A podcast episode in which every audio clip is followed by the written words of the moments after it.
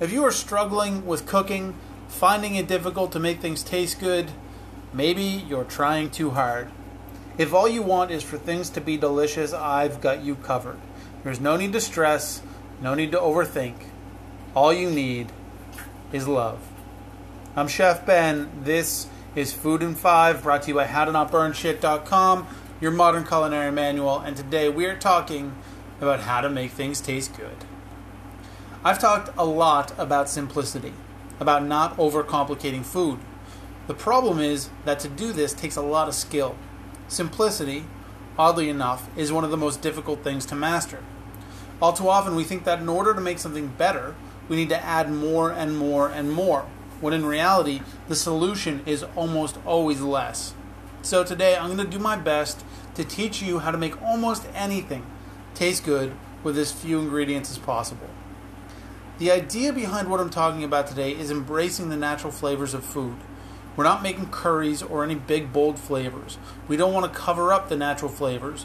We want to highlight the natural flavors of our ingredients using as few additional ingredients as possible. When you stop trying to add ingredients to make things taste good, you become a much better cook. So, what's the secret? Well, all you need is four or five ingredients, and these are likely things you already have on hand. But it's important that these ingredients be of the best quality you could afford. So, what are they? Well, salt is number one. When I talk about salt, I'm not talking about table salt. Table salt has iodine added to it and has a harsh flavor, uh, which it can impart to your food. Invest in some coarse kosher salt or sea salt, and the flavors will be much cleaner. Pepper. When pepper is ground, it starts to lose its flavor. Don't buy ground black pepper, invest in a pepper mill and peppercorns. Again, you will get a much cleaner flavor. Olive oil. Not all olive oil is olive oil. There's no regulation really about naming olive oil. Oftentimes, and with a lot of name brands, what you are actually getting is cheap, bitter oil with a bit of olive oil in it. This bitter oil will mess up the flavor of your food. Good olive oil should taste slightly like olive and pretty much nothing else. There should be no bitterness, so do some research uh, and find a brand that is actually olive oil. Once you taste the real stuff, you will never use anything else.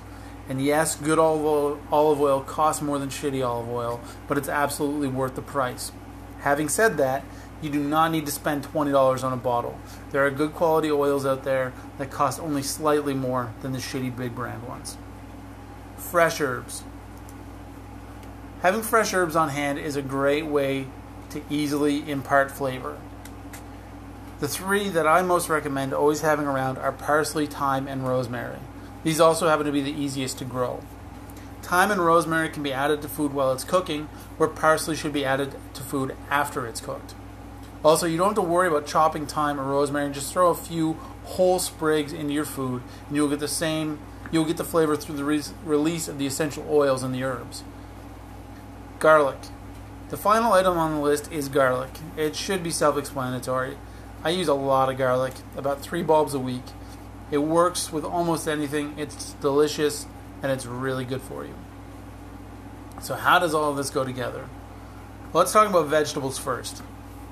You can take almost any vegetable, from zucchini to tomato, potatoes to parsnips, and toss them with olive oil, salt and pepper, and thyme or rosemary. Roast them in the oven at 400 degrees Fahrenheit for 30 to 45 minutes. Done.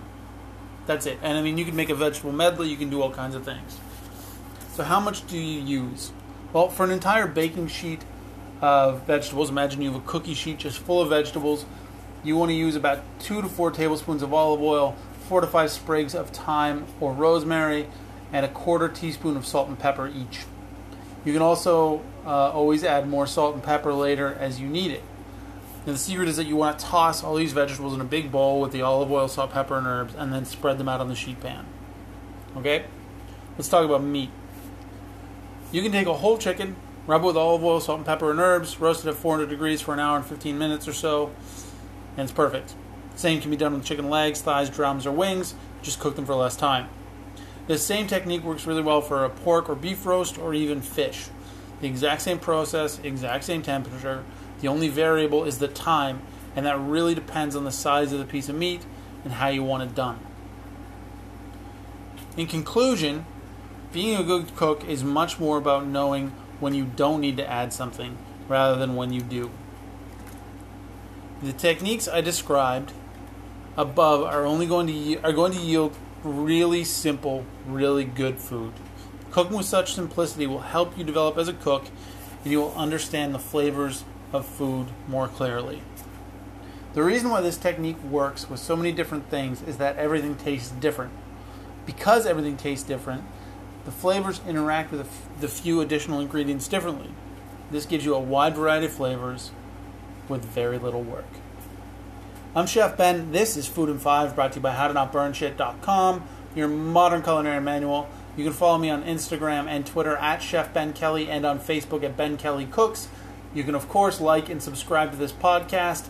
Uh, tell your friends about it, share it around. Thank you so much for listening. I hope that you have a fantastic weekend, and I will be back on Monday with another great episode of Food in Five. I'll see you then.